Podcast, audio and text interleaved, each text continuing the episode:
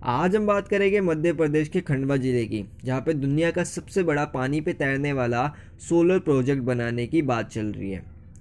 इसका एक फ़ायदा ये है कि अगर ये सोलर प्रोजेक्ट पानी के ऊपर होगा तो इससे पीने के पानी का वाष्पीकरण नहीं होगा।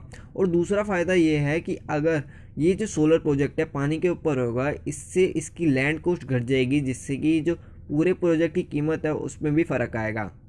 ये कहाँ पे बनाया जा रहा है? ये बनाया जा रहा है कावेरी नदी के संगम पे, जहाँ पे एक ओमकारेश्वर बाँध है, उसके ऊपर इस प्रोजेक्ट को बनाया जाएगा।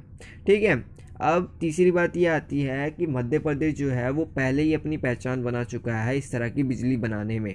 ठीक है, मध्य प्रदेश के पास दो ऐसे बाँध हैगे जो बिजली बनाते हैं। पहले बाँध का नाम है इंदिरा सागर बाँध और दूसरे बाँध का नाम है ओमकारेश्वर बाँध।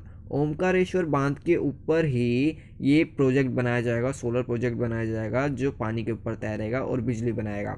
तो बात ये आती है, अगर बाँध के ऊपर ये प्रोजेक्ट बनाया जा रहा है तो बाढ़ का खतरा रहता है या लहरों का खतरा रहता है तो इस बीच क्या होगा, इससे जो सोलर पैनल है, किसी भी तरह का कोई भी साइड इफ़ेक्ट नहीं पड़ेगा और जो है ये, जब पानी का स्तर कम या ज़्यादा होगा तो जो सोलर पैनल है ये अपने आप को एडजस्ट कर लेंगे उसी हिसाब से।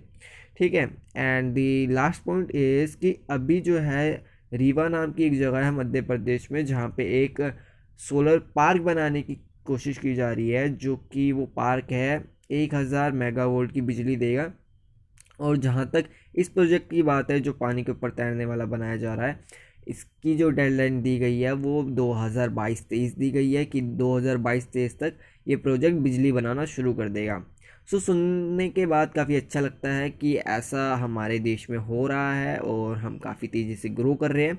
एंड काफ़ी सारी ये मेरे को एक अच्छी खुशखबरी लगी तो मैंने सोचा क्यों ना आपके साथ शेयर किया जाए। And by the way it's me Nitin Kumar Prajapati and thank you so much for listening this episode I hope you guys doing very well in your life so thank you for listening this episode thank you so much